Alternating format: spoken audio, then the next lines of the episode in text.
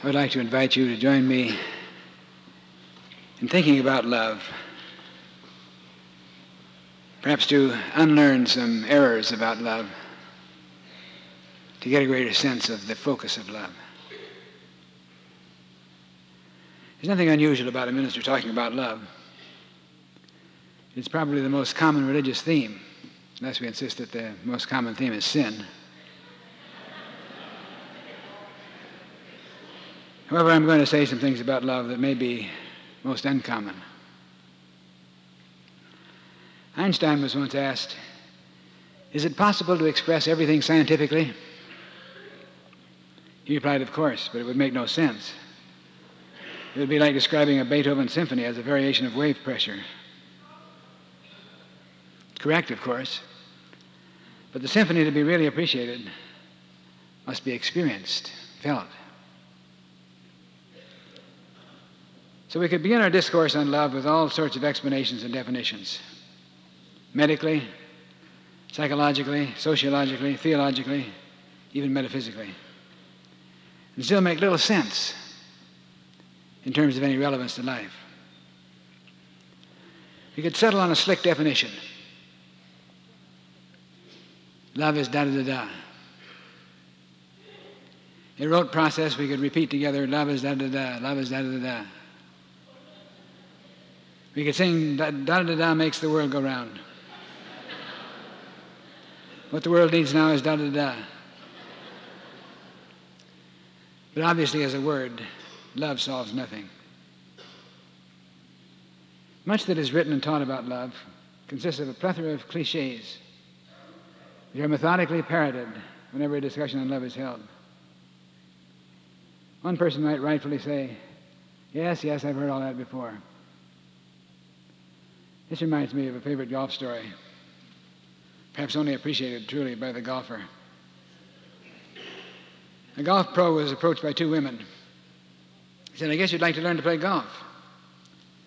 One of the ladies said, Not me, it's my friend who wants to learn. I learned yesterday.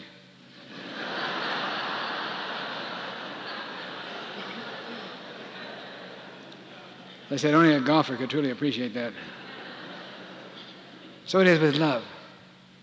You may have read all the books and treatises about love. Probably you could give a good account of yourself if asked to give a lecture on the subject. You could say da da da with variations on the theme because you learned yesterday. But as Jesus said, if you know these things, blessed are you if you do them. There's so much confusion about this thing called love. If I tell you I don't like you one little bit, at least you know where I stand. I'm being honest and you can deal with me accordingly. But if I tell you I love you, the knowledge of love being what it is, you might be suspicious or puzzled. You might not really know what I mean. We've tended to look on love like the weather as something you can do little about. Love either happens or it doesn't. You fall in love as if by accident. At best, love is unpredictable or uncertain. It has been believed that love is a commodity that is given and received. I give you my love, you give me your love. Now we each have love because you've given it to us. You may feel that in your formative years you were shortchanged. You feel insufficient, inadequate today, lonely, bereft of love because you were not loved when you were a child, because of parental indifference or abuse or abandonment. For this reason, you may feel that you live in a love starved darkness, searching everywhere for love which is really the search for the objects of love. Waiting for people to turn you on with love, blaming people and conditions for turning you off, for making you angry. Usually it's a hopeless quest, leading only to greater loneliness and despair. For many years, I've been on a personal crusade, challenging the belief that love is a commodity, something you find and something you make, something you give and receive again leading to the delusion that you may be living an empty and love starved life, primarily because you were deprived of love and affection as a child.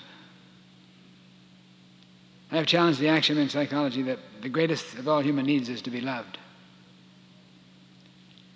It is suggested that one who is bereft of affection early in life will grow up to be one who is not very affectionate as an adult. But again, this implies that love is a quantity to receive and to be stored up. It implies that the most happy and secure people are those who have the greatest accumulation of love. And the friendless, lonely person is one who has a scant supply of love in store. This is what we've been believed, we've been taught, what we've believed. But it's my thesis that because God is love, and each of us is created in the image likeness of this love, each and every person is created in and of love. Love is the ever present reality of our nature. And we're told, Behold, I have loved you with an everlasting love. The entire love potential of God is within you all the time. You can never have any more, you can never have any less. You're always loved from within. But your need is to give it expression by loving. So the great need is not to be loved, but to love. The lonely, loveless person is one who has become an artist in blocking and frustrating the divine flow of love. We're told by the child psychologist that the little child has a great need to be picked up, cuddled, kissed, and fondled so that he may feel the security of our love. But it is my contention that this secure feeling of love provides a needed environment in which the child feels the freedom to express the flow of inner love. The only source of love is from within. I think this is borne out by the fact that early along the child looks for dolls or real or stuffed animals to cuddle and show love and affection to. In other words, it's not primarily that he needs someone to love him. Certainly, he needs an environment of lovingness around him, which enables him to give expression to his own love potential. Again, the only source of love is from within. I cannot give you love. You cannot give me love. I can be loving. You can be loving. We can create for each one an environment in which we feel the freedom to express this love potential from within us. One may wonder why all this fuss over loving or being loved? The reason is as fundamental as the whole new insight in truth. On the one hand, you're at the mercy of the love or affection of others. On the other hand, you have total control. At any time, you can let go of loneliness and lovelessness and stir up the gift of God within you. It's always sad to me to see a person going along through his life feeling bitter toward his parents because he feels they did not give him love. All the while, he's refusing to let the love flow that is always built up within him, let it be released and expressed. One of the sad influences of adult society is that any display of affection, especially in men, is a sign of weakness. You recall a few years ago how a presidential candidate was drummed out of politics because he was so weak as to be moved to tears over the vicious attacks on his wife. To me, this is sad. Because that man's sensitive response actually indicated a leadership quality much needed in our politicians today. One who was caring and sensitive and thoughtful, loving. Early along in life, a little girl is told to be a big girl, dear, and don't cry. But the boy is not so subtle. Boys don't cry. Such restraints are not only untrue, they're detriments to the development of the healthy minded adult. Any person, and especially a man, who respects his own need to keep open to his inner flow of love, realize that it is important to his physical and mental, well, mental health, who allows himself to touch, to hug, to kiss, more than social customs dictate. Such persons are inevitably stronger than the rigid followers of the macho image, in the sense that they're more secure more even tempered, less irritable, less inclined to get rattled about little things or to come apart at the seams in a time of crisis. The person who systematically denies his need to be affectionate alienates himself from those he loves, whether he knows it or not, and feels isolated in his world. As much as he may tell himself or others, of course I love my wife, I support her, don't I? A marriage counselor once said, It's not enough for a husband to bring home the bacon. At times he needs to bring home the applesauce, too. Which is to say that he needs to bring home a sense of lovingness and caringness and sharingness. A father said, My son knows I love him without my going around hugging him all the time. But the problem is, he's not only failing to provide his loved ones with an environment suitable for their own releasement of the love potential, even more, he's allowing the emotional conduit through which the divine love, flow of love expresses, to atrophy. He loses his inner connection. He tends to become cold and hard and terribly unhappy. One person may object to my insistence that you, we have control over our own lives, that no relationship or the lack of one can have the power to give or withhold love from you. For love is not a commodity to receive, but an energy to mobilize and express from within. You may say, but how can I love when I have no special person in my life to love or be loved by? You may frequent all the places where you can be socially involved, yet Mr. Right and Ms. Wright does not appear. What is there to do? The first thing is to get yourself grounded in oneness with your own source, rightly connected to your inner flow. More important than finding that right person is being the right person. Centered in your own love flow, you'll become more friendly to people, more open in your interest in them as persons, more radiant in the communication of love.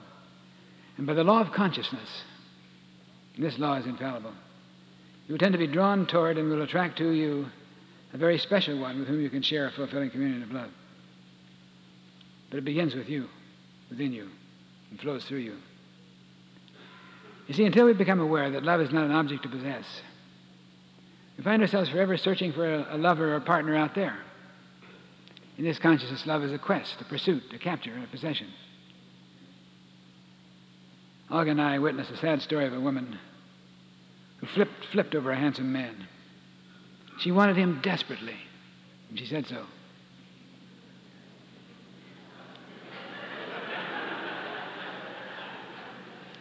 It happened that this woman was into mind control. She used all its techniques, as well as her feminine wiles.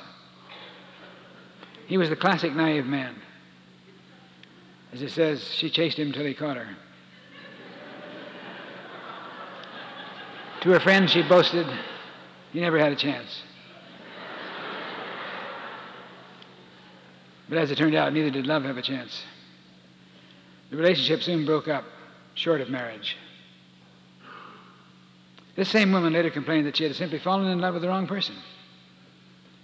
She insisted self pityingly that it was unfair, that the universe was picking on her. But this person demonstrated a lack of understanding of the meaning of life. Life is not just a matter of clutching for the brass ring. And when you get it, you go on to live happily ever after. Unfortunately, many persons approach courtship and marriage in this way. As I say so often, life is for growing. And Goethe says marriage is an opportunity to grow.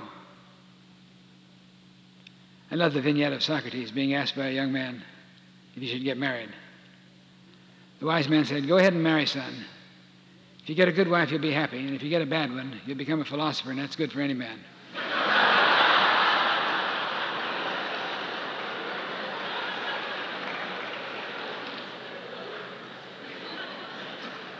Unless we be accused of male chauvinism, we should note that the same is true in reverse. If you get a good husband, you'll be happy, and if you get a bad one, you'll become a philosopher, and that's good for any woman. Had to add that because sometimes I'm accused of being too chauvinist. There's a common and quite erroneous belief that loneliness, insecurity, and inadequacy will all be resolved in the union of two lovers rather than in the discovery of the whole self. This is the common fantasy that in marriage or in love relationships, all the problems of one's own personality will be solved. So the relation becomes the purgatory of all sorts of ex- false expectations, where both partners, expecting to be loved, defined, and supported, abdicate responsibility for themselves and then often accuse the other of taking away their freedom. One may long for love and for a love relationship, but the love he hungers for is actually within himself. Some folks go all through life and never understand that. The person is lonely because he's frustrating the one source of love within. He's hopelessly looking for love from other people. Yet without accepting and keeping open to his own inner flow, He's totally unable to accept it from others, even when it is sincerely preferred. People around him may be loving. but Somehow he's so blocked. He refuses to let the love flow from within him, so he can never feel love. You may protest that you cannot love a particular person because you don't feel love for him. But again, love is not something you give him, it's not a commodity. It's a receptivity to inner flow. So your protest of not having love to give in this particular case means that you're holding some kind of enmity or prejudice in his case, which is bottling up the flow that is ever present. Often people in love have a tendency to focus on similarities in their interests and ways of thinking to avoid evidence of any differences. They often say, We have so much in common, which is given as proof that they're meant for one another. Usually the commonalities are very superficial and rationalistic. An attempt to vindicate a decision they've already arrived at. The assumption is that differences might disqualify them. So two people idealize each other and impute attitudes that they may not even exist. The time of disillusionment sets in. The problem was each one was unrealistically thinking that a good love relationship must be based on finding and being the perfect mate. But I say people, perfect people don't get married. Perfect people have no need of mates. To be perfect is to be totally self fulfilled. The ideal love relationship is the coming together of two imperfect people. Each one has the resources and the commitment to become a blessing of growth. If you don't understand that, we're going to arrive at a lot of confusion. So the differences between people may be more of a reason for a good relationship than evidence of unfitness. I love the thought given by a marriage counselor. He says, where there are no differences, there must be a lot of indifference. The key is not in having no differences, but in having a love transcendent enough to adjust to all differences. There's a Spanish saying you can never love anyone unless you also love his faults. That's kind of shocking. This is not to condone his shortcomings, but to indicate that if you love, you love the whole person, even as you hope to be loved as you are. True love is essentially a prophetic vision. It sees beyond faults. It is not the will to set them right, but the commitment to see them rightly. And a consciousness that tenderly encourages growth and change. Charles Fillmore used to say, Love is not the plaything of human volition, but the action of divine law. Someone says, As long as you're mine, I love you. If you leave me, I hate you with a passion.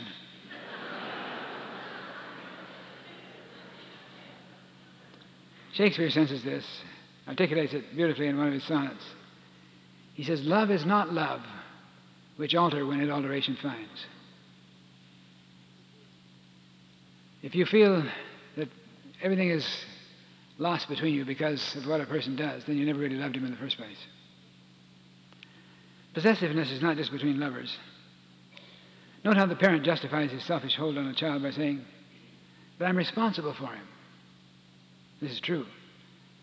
But the truly responsible parent will always carefully and persistently make himself progressively unnecessary. This takes conscious effort. Otherwise, there will be a progressive intrusion on the growing life of another person on the way to adulthood.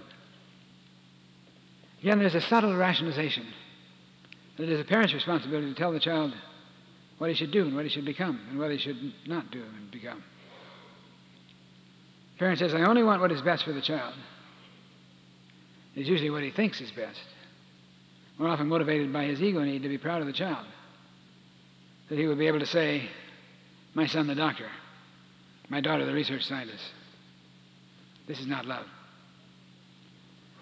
Love for a person often brings tears of sympathy at his, at his hurts and sorrowful grief over his passing.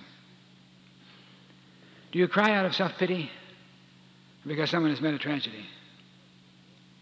If you cry because you've been bereft of one in whom you've invested a lot of love and affection, it was not really love at all. Quite often the parent says, After all the love I've given him, this is the thanks I get. If you're expecting thanks for what you gave, then you never loved. You were simply bartering. For sorrow and love cannot go together.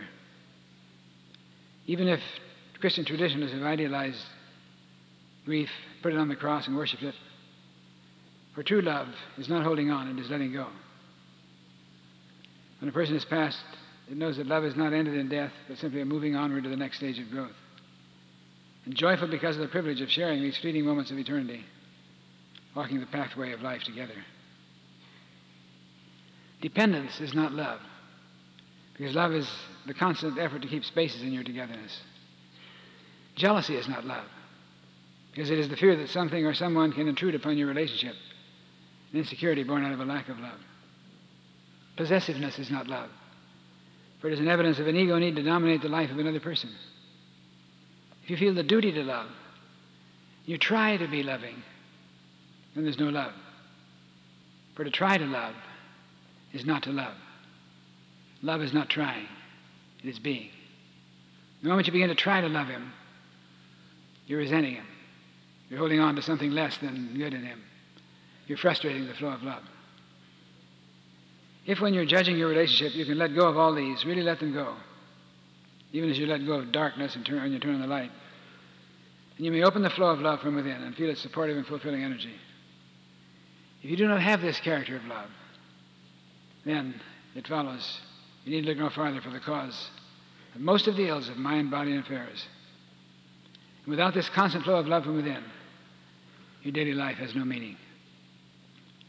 But the greatest of all insights revealed by the truth that you don't need specific persons to be in love with in order to have fulfillment in love. Of course, it helps to have that special someone, but that need not come first. Love is a cosmic flow to release, a transcendence to celebrate.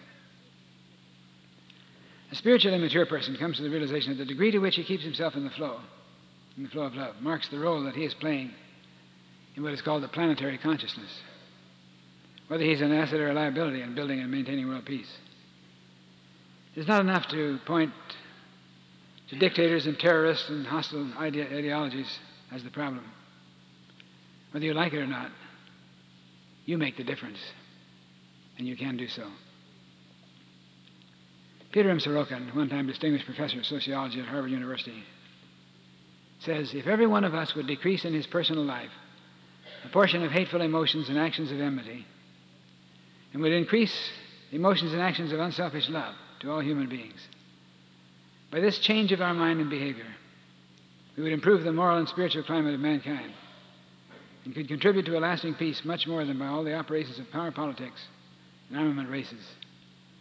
The time has come when the intensive cultivation of creative love has become everybody's business. A true peacemaker will frequent, take frequent meditation times to get centered in the realization I have loved thee with an everlasting love. You get the feeling of this divine celebration rushing, streaming, pouring into you from all sides. And then to make the commitment to make your day and every relation in it your very personal celebration of love. Those are the words which we could say are the da da da da of love for today. Let's get still and have an imaging realization we experience something beyond that.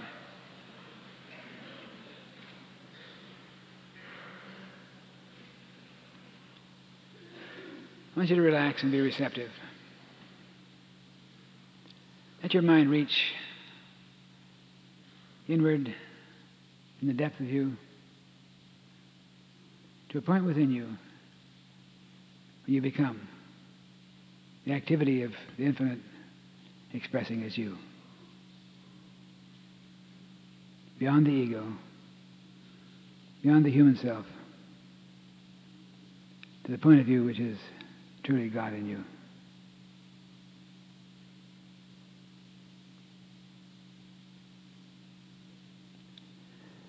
You to let yourself think for a moment on the idea. As the scriptures put it, behold, I have loved you with an everlasting love. I want you to think of letting yourself experience this flow of love from within. Not something you can accumulate, something you can experience and be blessed by.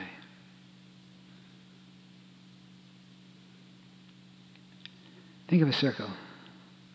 We were told God is a circle whose center is everywhere and whose circumference is nowhere. You're at the center of the circle.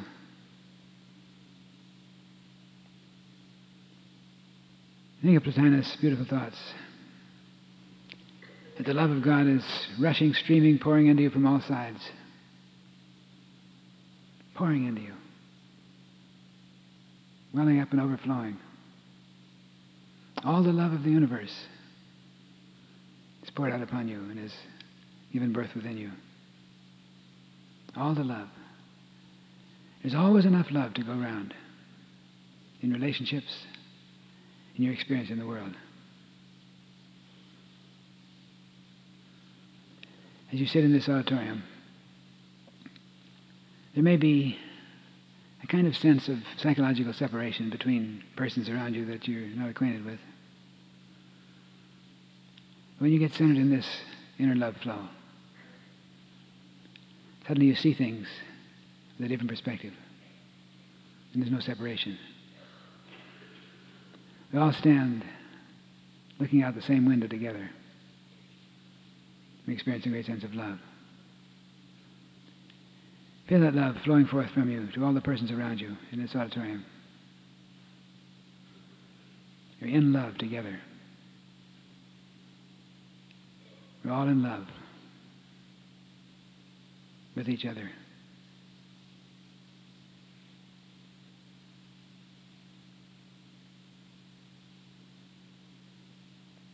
If we could know, there's no place and no time in all of our lives or in all eternity you can be closer to the allness of love than right now. This hour together would take on new significance. The allness of love flows forth within you now. See all your fears and inadequacies and loneliness sense of hopelessness, of lack of love, dissolve and fade away to nothingness. Be once and for all, for all time, remember that you're loved constantly, fulfillingly. You can never know lack of love. There'll be many opportunities for the expression of this love in expressing it you experience it, and you become a blessing to those around you. Now, for just a moment, as one body, one body of love and lovingness, let's visualize the radiance of this love in this auditorium going forth into the world. Mr. Wilkins says, Intensive cultivation of creative love is everybody's business. And we make it our business now. The light of love rushes and streams and pours through us out into the world.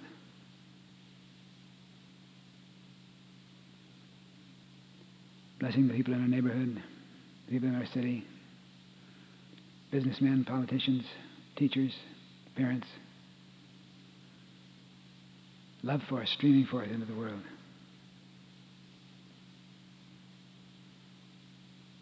In this place here, today, becomes a dynamic activity by which the world will never be quite the same again. You and I are part of this.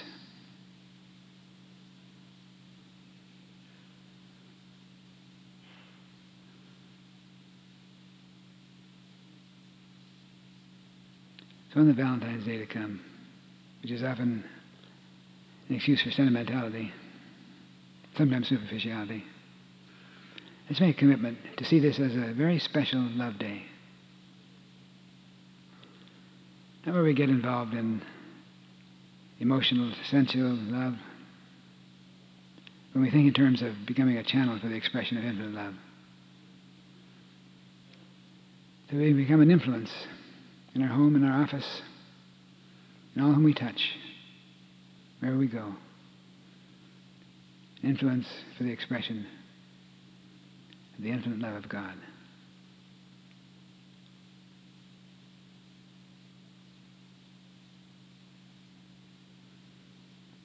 You're a channel for the expression of the infinite love of God. Whisper that to yourself. I am a channel for the expression of the infinite love of God. And goes forth endlessly. Blessing, healing, establishing peace.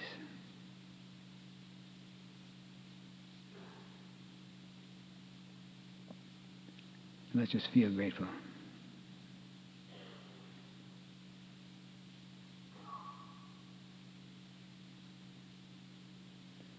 And you shall know the truth, and the truth shall make you free.